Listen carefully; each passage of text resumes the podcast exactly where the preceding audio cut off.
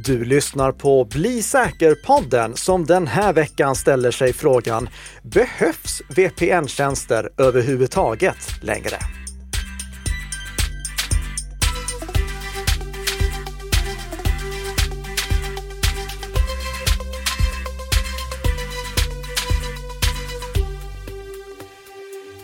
Ja, god morgon, god morgon kära lyssnare och välkomna till Bli säker-podden med Peter och Nicka. God morgon Peter! God morgon, vad härligt! Även om vi för transparensens skull ska meddela att eh, det här avsnittet faktiskt spelas in eftermiddagen den 28 november på en måndag. Eh, och det var för att vi skulle få ihop planeringen. Men vi vill ju såklart ta ut ett avsnitt på fredagsmorgonen som vanligt. Så det blev lite trixande i kalendrarna och en inspelning så här på måndags eftermiddagen. Men om det har hänt någonting stort i världen som vi missar med anledning av den tidiga inspelningen så har det sin naturliga förklaring. I veckans avsnitt av Bli säker-podden som produceras i samarbete mellan Nikka Systems och Bredband2 ska vi prata om huruvida de här VPN-tjänsterna som var och varannan youtuber gör reklam för överhuvudtaget är någonting som behövs år 2022 eller till och med 2023 som vi snart går in i. Vi kommer inte prata om eh, VPN-tjänster så som de används i företagssammanhang utan vi kommer prata om de här kommersiella eh, eh, VPN-tjänsterna som är avsedda för privatpersoner. Men innan vi går in på det, då har vi en veckans snabbis och vi har två stycken saker vi ska följa upp från förra veckan. Den första saken, den berör Cdon och eh, konkursen som en av eh, Cdons handlare råkade ut för. Vad har hänt där, Peter? Ja, vi pratade om det här i förra avsnittet och då fick vi reda på att eh, CDONs vd Peter Kjellberg hade då meddelat e-handel.se att man kommer att hjälpa de drabbade kunderna. Men vi hade inte fått något svar från eh, honom eller bolaget eh, på vår förfrågan om det hela. Men den kom här innan detta avsnittet och jag citerar Säljaren Extra Digitals konkurs är olycklig och vi har gått ut med information till de kunder som drabbats vid konkursen angående hur de kan få tillbaka sina pengar. Om ett företag som har sålt varan på CDONs marknadsplats går i konkurs och kunden till följd av detta inte mottar en betald vara ska kunden känna sig trygg med att få tillbaka sina pengar. Detta gäller trots att varan har sålts av ett annat företag på marknadsplatsen och CDON därmed inte är part i köpavtalet. Slutcitat. Det ska sägas att de läsare som tipsade mig som var drabbade av detta på Teknikveckan. De har än idag inte fått något svar från CDON. Men ett löfte är ett löfte, det får vi ändå säga. Mm. Och vi eh, hoppas att de får svar nu under veckan, lagom till att den här inspelningen går ut. Precis. Ja. Sen så har vi lite uppföljningsfrågor kring vårt avsnitt av Passkeys. Och eh, vi kan hoppa över de glada tillropen som eh, kom via mejl. tack för dem också. Men vi, vi fokuserar på följdfrågorna som dök upp. Och den första frågan är något som jag också funderar på, nämligen är Passkeys ett hot emot YubiKey? Mm. Det är det i allra högsta grad. För Passkeys kommer göra att privatpersoner inte väljer YubiKeys. Passkeys, precis som vi förklarade i förra veckans avsnitt, löser ju de problem som YubiKeys har för att kunna slå igenom bland privatpersoner. Så privatpersoner, de kommer inte välja YubiKeys. Men det är inte så att YubiKeys förlorar, eller Yubico som företaget bakom heter. Och det finns konkurrerande företag också. Vi har Google Titan Key och vi har Feitan och liknande. Eh, men de lösningarna, de har ju ändå inte anammats av privatpersoner. Så det, det, det är inte så att de företagen förlorar någon marknad, för de har aldrig haft den. Däremot kan vi konstatera att de kommer aldrig heller få den. Konstatera i min värld i alla fall. För YubiKeys i och med att de har problemen med återställning så kommer det inte kunna slå igenom utanför organisationer. Organisationer kommer fortfarande vilja erbjuda sina anställda att autentisera sig med den typen av lösning. YubiKeys eller Google Titan Keys eller Phaeton Security Keys. Och det är för att de har ju ytterligare lite, lite högre säkerhet. Det är marginellt, men medans passkeys kan läcka den privata nyckeln. Du, en angripare kan ju lura en privatperson att exportera nycklar ur sitt eh, eh, ur sin eh, lösenordshanterare eller vad de nu kommer använda för att hantera alla sina passkeys.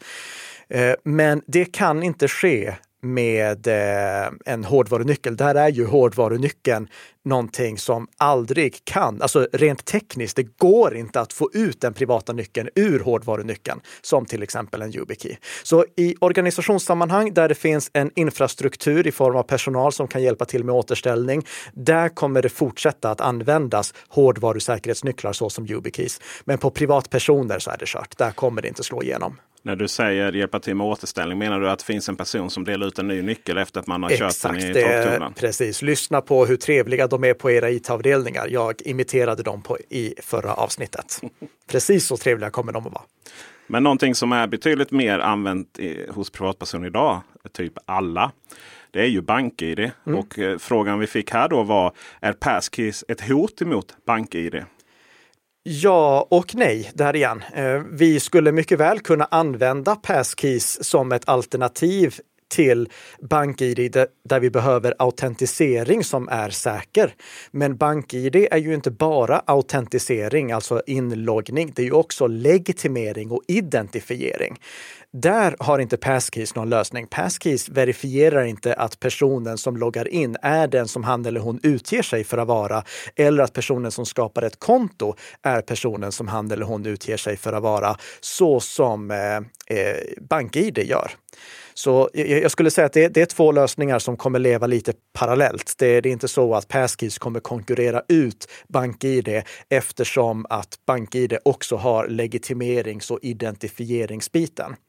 Men jag kan tänka mig att det är många som tidigare har valt, äh, många webbplatser som tidigare har valt BankID bara för säkerhetens skull, som nu kommer se eh, Passkeys som ett reellt alternativ. Och det är fördelaktigt av två skäl. För det första så är eh, Passkeys gratis.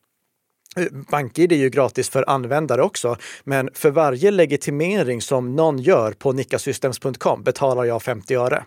Så det, och det, storföretag har säkerligen bättre avtal än vad jag har med BankID, men det, det är ändå eh, 50 öre per autentisering eller per identifiering som ett företag av Nika Systems storlek behöver betala.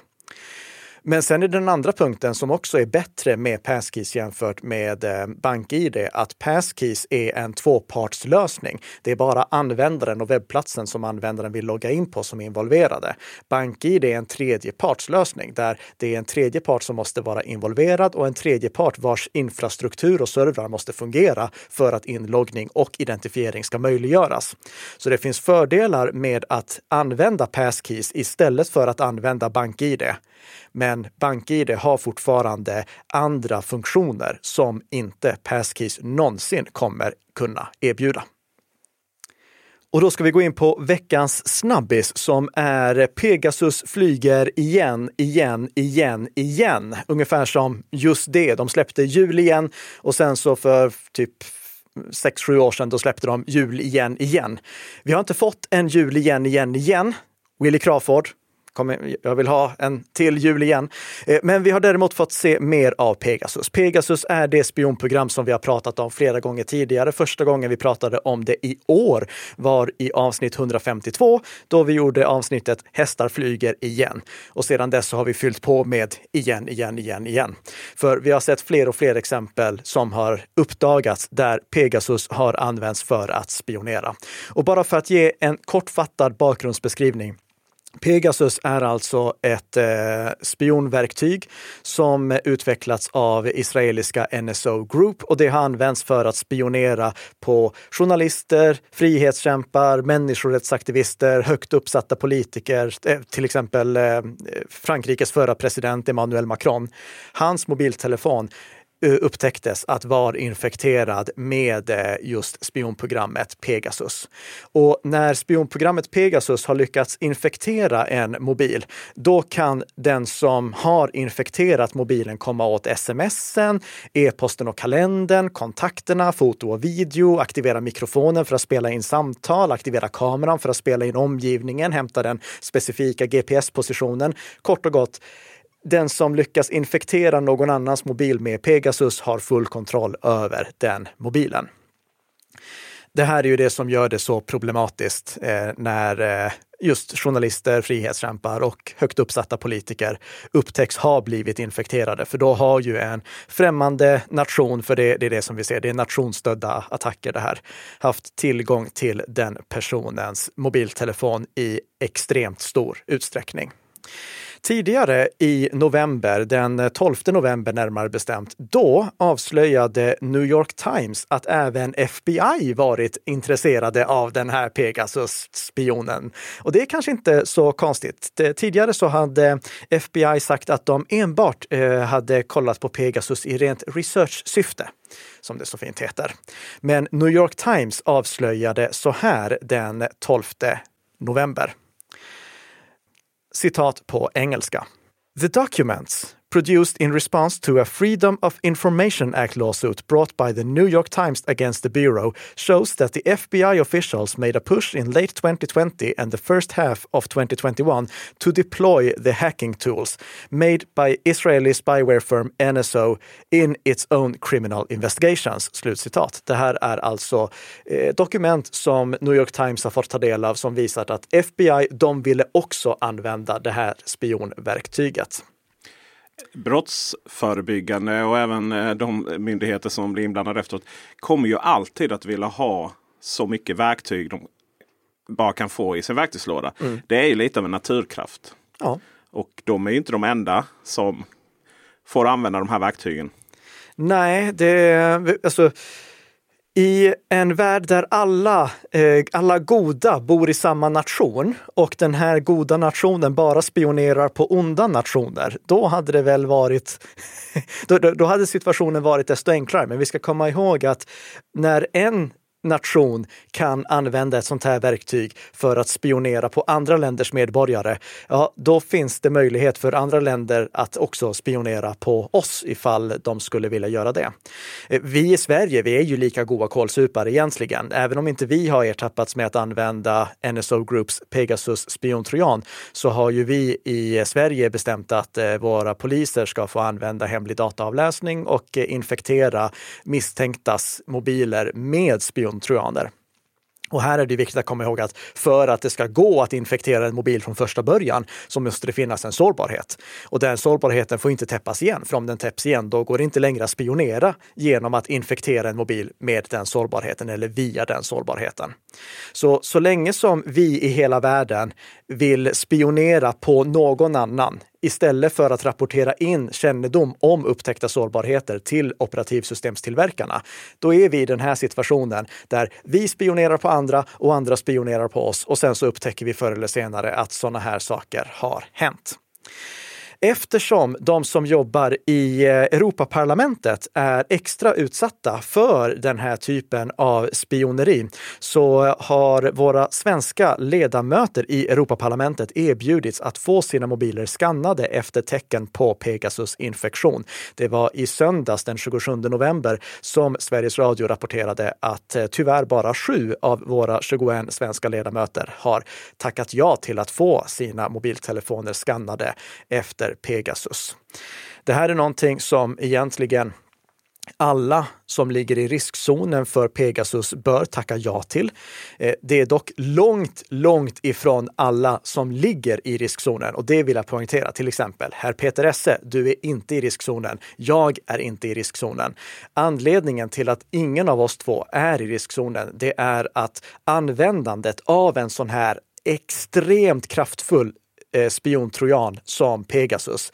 Den kostar multum att använda. För varenda gång den används riskerar NSO Group att också avslöja vilket sätt de använder för att infektera en mobil. Och dagen som Apple och Google upptäcker att infektionen har skett via en specifik sårbarhet rullar de ut uppdateringar som täpper till de sårbarheterna. Och då går det inte att infektera mobiler via de sårbarheterna längre. Så du, du kan tänka som så här, ifall ingen eh, skulle vilja plöja ner tiotals miljoner på att infektera din mobiltelefon, på att spionera på dig, då är du inte heller i riskzonen för att drabbas av Pegasus. Men eller liknande verktyg. Men om du däremot är högt uppsatt politiker, om du däremot eh, jobbar inom försvaret, om du är journalist och jobbar med känsliga granskningar, då ska du kanske Eh, tacka ja ifall din eh, arbetsgivare ger dig möjligheten att skanna din mobiltelefon. Det, det, finns färdiga verktyg som gör att vem som helst kan skanna sina mobiltelefoner. Jag ger inte någon sån rekommendation för att jag har inte granskat någon av de applikationerna. Men de som vill skanna medarbetares mobiltelefoner för att de jobbar i en organisation där det finns hög risk för att medarbetarna blir utsatta för den här typen av attacker.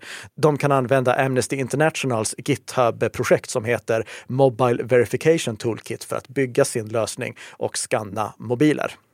Eh, men alla andra, det viktiga för er, det är att skydda er mot de sårbarheter som redan är kända. Och det gör ni genom att uppdatera era mobiltelefoner, datorer och surfplattor så fort uppdateringar släpps. Det är därför som vi står här och tjatar om det vecka efter vecka efter vecka. För det är de sårbarheterna som den breda allmänheten är i risk för att drabbas av infektioner genom. Inte sårbarheterna som inte ännu är kända.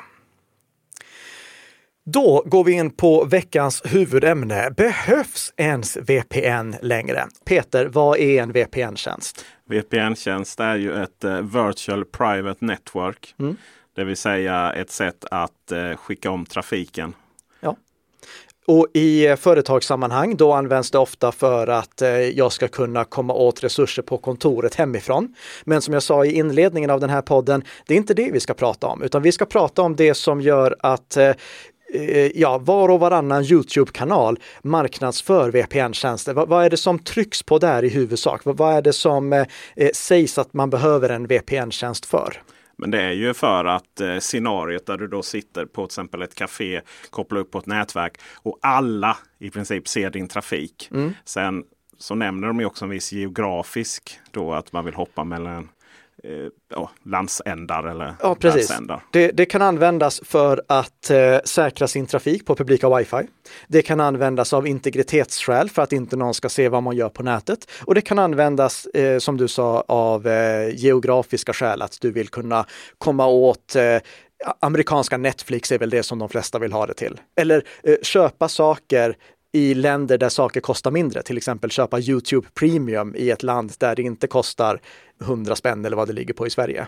Så är det Men sanningen här då som prånglas ut från de här oftast Youtube, det är ju att eh, ja, men jag känner mig så mycket tryggare och i princip så får vi ju reda på att använder inte VPN så är vår information osäkrad.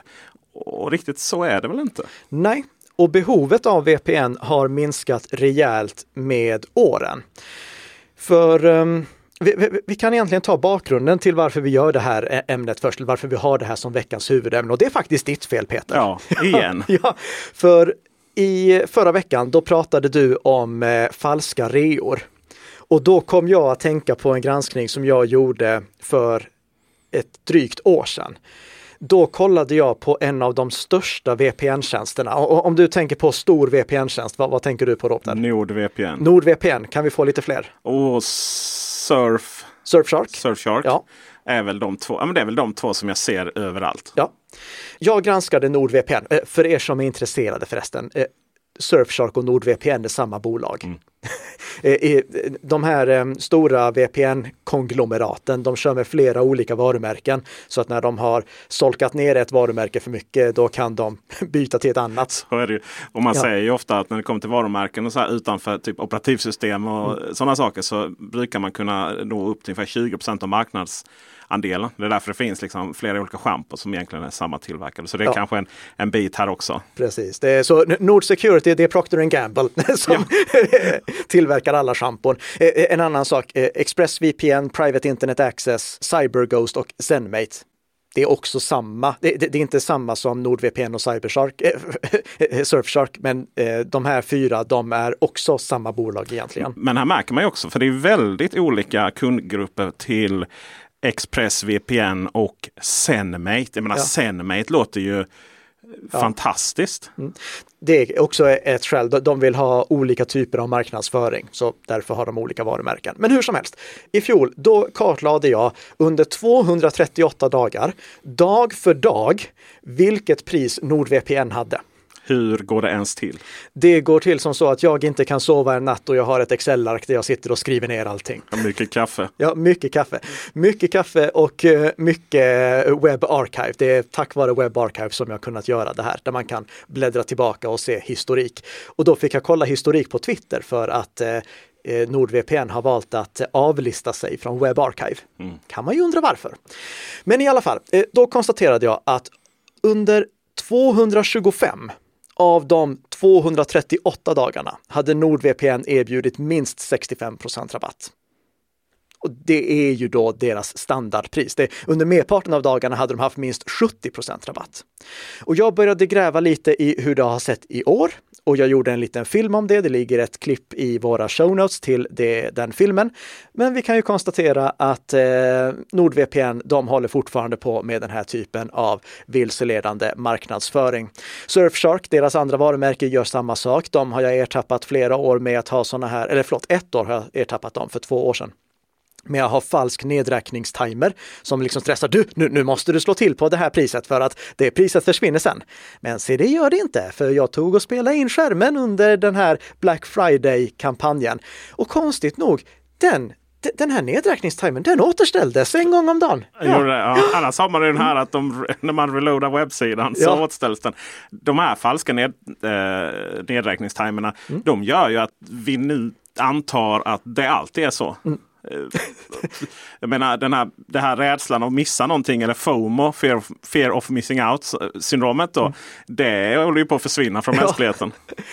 Så eh, eftersom de här VPN-tjänstleverantörerna håller på med sånt här trams, håller på med vilseledande marknadsföring och då också illegal marknadsföring i Sverige, så tänker jag att här får ni en liten känga där jag helt enkelt förklarar varför er produkt inte behövs i samma utsträckning som den gjorde tidigare. Och eh, även varför mycket av den reklam som vi ser för den här typen av produkter är vilseledande och tangerar till skrämselpropaganda. Vill ni veta mer om VPN-tjänster så har vi gjort många tidigare avsnitt om det. Men jag tänkte att vi nu bryter ner och kollar på hur behovet har förändrats av VPN-tjänster generellt för privatpersoner. Och den första saken, det är då det här med att sitta på publika wifi-nät. Om du sitter på ett publikt wifi-nät, kan alla på publika wifi-nätet då se vad du gör på nätet? Svar nej. Anledningen till det, det är ju att våra anslutningar redan är krypterade. Så var det inte för tio år sedan. Eh, tack vare Let's Encrypt som vi har hyllat många gånger i den här podden så har en allt större andel av trafiken på nätet blivit krypterad. Det finns ett hänglås i adressfältet eller adressen börjar med HTTPS. 2013, november 2013, då var det bara 27 procent av världens webbsidor som lästes in över HTTPS, över en säker anslutning, så att inte någon skulle kunna påverka innehållet. För det är det det här hänglåset gör. Hänglåset gör att ingen utomstående kan se innehållet som läses in och kan inte ändra på innehållet heller. Men det gick tidigare på osäkra webbplatser. När jag till exempel satt på Norwegians flyg och använde deras flyg wifi, då kunde jag ju se på de webbplatserna som inte stödde säkra anslutningar att Norwegian, de la in lite information om flygresan i en banner längst upp. Det, det, kan de inte göra på säkra anslutningar eller webbsidor som läses in över säkra anslutningar. Men de kunde göra det i stor utsträckning tidigare eftersom en så stor andel av webbplatserna eh, hade webbsidor som lästes in över osäkra anslutningar. Men 2022, november 2022, då ser det annorlunda ut. Nu är det 83 procent av webbsidorna som läses in över säkra anslutningar globalt och i Sverige är det garanterat ännu högre. För eh, det här är ju sett över hela världen och i Sverige så är i princip alla webbsidor som vi besöker eh, möjliga att besöka över säkra anslutningar. Så då är trafiken redan krypterad. Den går inte att avlyssna och den går inte att modifiera. Senaste stora exemplet som jag hade med en webbplats som misskötte sig, det var 2018 då Tinder misskötte sig. Då hade de stöd för säkra anslutningar, men de läste fortfarande in bilderna över osäkra anslutningar så att eh, det gick för andra på till exempel ett publikt wifi-nät att se vilka bilder som skickades till eh, en mobiltelefon när någon satt och svepte på, Twitter, eh, på Tinder. Men nu i princip allt är redan krypterat. Eh, all webbtrafik, nästan all webbtrafik är krypterad och då går det inte för någon utomstående att avlyssna den oavsett om du använder en VPN-tjänst eller inte. Det du behöver göra, det är bara att noga säkerställa att det finns ett hänglås i adressfältet så att det är en säker anslutning och inte någonting annat. Om du sitter på ett publikt wifi-nät och du inte har en VPN-tjänst, Kolla att det finns ett hänglås i adressfältet. Slå gärna på endast HTTPS-läget i din webbläsare också så att automatiskt webbplatser som inte stöder säkra anslutningar blockeras. Då skyddar du dig mot så kallade degraderingsattacker där någon försöker få din webbläsare att ansluta över en osäker anslutning istället för en säker anslutning. Men har du endast HTTPS-läget på, då skyddas du mot det. Och varför inte HTTPS-läget är påslaget som standard? Det finns det en en länk i våra show notes som förklarar. Och kom ihåg, får du upp en varning i en app som det till exempel står, det går inte att upprätta en säker anslutning. Det kanske står i din mejlapp att du kan inte upprätta en säker anslutning till din e-postserver. Klicka då aldrig någonsin förbi den. Det är superviktigt. Klicka aldrig någonsin förbi den, utan respektera den varningen i så fall. För det kan hända att du utsätts för en sån här degraderingsattack annars, där någon försöker få dig till att av ansluta över en okrypterad anslutning. Men håller du dig till det, då behöver du inte en VPN-tjänst på publika wifi-nät. Eller så kan du undvika publika wifi-nät och använda din mobil istället. Det, det är ytterligare ett alternativ. Så då kan vi konstatera att om vi då sitter där på kaféet eller coworking space eller även kollektivtrafik så går det då inte att se varken text eller bilder på det innehållet vi är. Men så länge som du ansluter över en säker anslutning kan inte den som driver nätverket eller någon annan på det publika wifi-nätet se innehållet som du skickar eller innehållet som du tar emot. Inga mejl, inga lösenord, så länge som det är säkra anslutningar. Men kan de se vilken Aftonbladet-artikel jag är inne och läser på? de kan se trafik, den som driver nätverket, till exempel den som eh, driver företagsnätverket eller driver kafénätverket. Den personen kan se vilka anslutningar du gör. Och, men det, det är ju inte ett säkerhetsproblem, det är ett integritetsproblem. Och sen kan också de som sitter på samma publika nät, de kan se en sak som fortfarande går i klartext i stor utsträckning. Och det är DNS-uppslagen, alltså du vet internets telefonbok, när din dator ska få reda på vilken IP-adress som en specifik webbplats har. Eh, när, när, du säger jag har den här domänen, jag vill veta vilken IP-adress den har för att du ska kunna upprätta anslutningen. Det går fortfarande i klartext. Det är därför vi behöver DOH, eh, DNS over HTTPS, som vi har pratat om i den här podden många, många gånger. Ni kan eh, lyssna på avsnitt, eh, vi ska se här, Eh, ni kan lyssna på avsnittet som ligger i show notes. Så heter det. Eh, där vi pratar om DOH.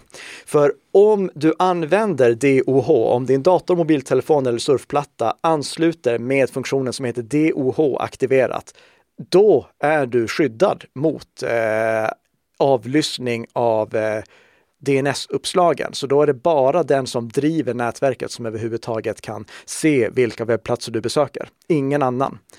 Och DOH, det börjar få fotfäste. Det, det, var ju först i webbläsarna det kom och idag finns det inbyggt stöd i Firefox, Edge och Chrome, även om det inte används som standard. Eh, Chrome använder det om den förvalda DNS-tjänsten stödjer det, men annars så är det avstängt som standard. Men det kan ni gå in och aktivera i era webbläsare så att alla era DNS-uppslag går över säkra anslutningar som inte kan avlyssnas av någon utomstående. Och eh, i Windows 11, då finns det också inbyggt stöd för det. I MacOS Big Sur och senare och iOS 14 och senare så går det också. Där är det lite krångligt. Där måste du installera en konfigurationsprofil för att få det att funka. Eh, kan lägga en länk till en exempel på en sån konfigurationsfil som ni kan ladda ner och installera för att använda DOH. Och i Android, då var det tänkt att det skulle komma i Android 13, men det blev för sent. Eh, där stödjer de visserligen en alternativ teknik som heter DOT. Eh, den tekniken är lika säker men har nackdelen att eh, den som driver nätverket kan blockera den trafiken på ett mycket lättare sätt än eh, DOH-trafiken.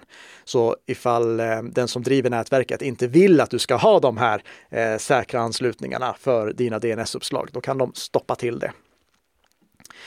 Men eh, hur som helst, eh, fördelen med att ha eh, DOH påslaget på operativsystemsnivå, det är att då är det inte bara webbläsarens trafik som skyddas, eller webbläsarens uppslag som skyddas av eh, DOH, utan då gäller det alla applikationer som körs i, på hela datorn eller hela mobiltelefonen eller hela surfplattan.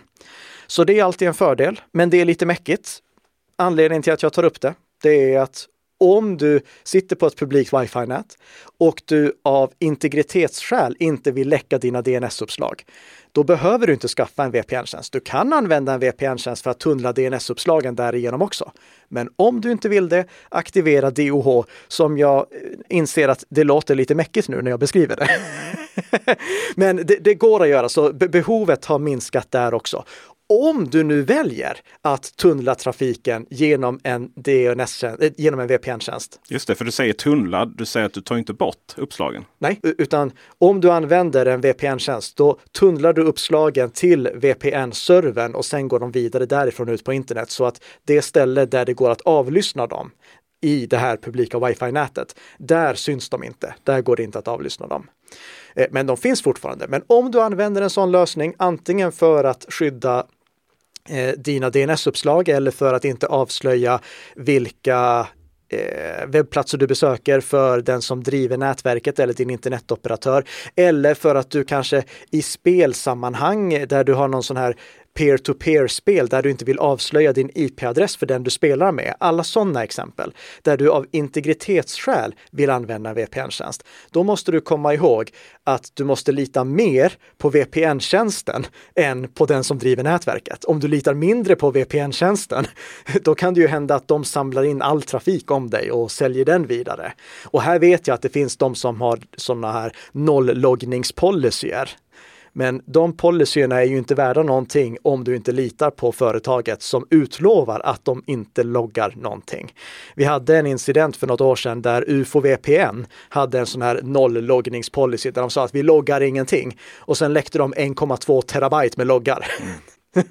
Så eh, fundera på om du kan lita på VPN-tjänsten och om du litar på VPN-tjänsten mer än den som driver nätverket eller din internetleverantör. Och sen har vi ju det här med kringgå geografiska begränsningar och där, där behöver du fortfarande VPN-tjänst. Så eh, summa summarum, ur ett säkerhetsperspektiv, där har behovet minskat mycket. Ur ett integritetsperspektiv, där har det minskat lite i och med att vi har fått eh, de här funktionerna som eh, DOH, DNS over HTTPS. Och ur ett geoperspektiv, ett funktionalitetsperspektiv, där är det oförändrat. Eh, där, där är det precis som tidigare. Så har behovet minskat? Överlag ja. Har behovet minskat i alla situationer? Nej. Behöver du en VPN-tjänst? Vad vet jag? Det får du fråga dig själv om. Men eh, jag kan ju säga att gå inte på skrämselpropagandan och gå framför allt inte på de här erbjudandena som verkar vara fantastiska men som i själva verket bara är trams. Såg du förresten Mullvad VPNs eh, Black Friday-kampanj? Nej, men jag kanske var under jorden då. Ja, där fick du till det. Nej, eh, den såg du inte av den, eh, det simpla skälet att de hade ingen Black Friday-kampanj. De har aldrig någon Black Friday-kampanj. Det är samma pris oavsett vilken fredag eller annan dag i veckan det är. Skönt. Och samma sak gäller det med Bli säker-podden. Det spelar ingen roll vilken fredag det är, för Bli säker-podden kommer alltid tillbaka. Det är som jul igen igen. Det kommer tillbaka, det kommer tillbaka. Nytt avsnitt är därför tillbaka nästa vecka. Hoppas att vi hörs då och tack så mycket för att ni har lyssnat på Bli säker-podden som gör dig lite säkrare för varje vecka som går. Tack.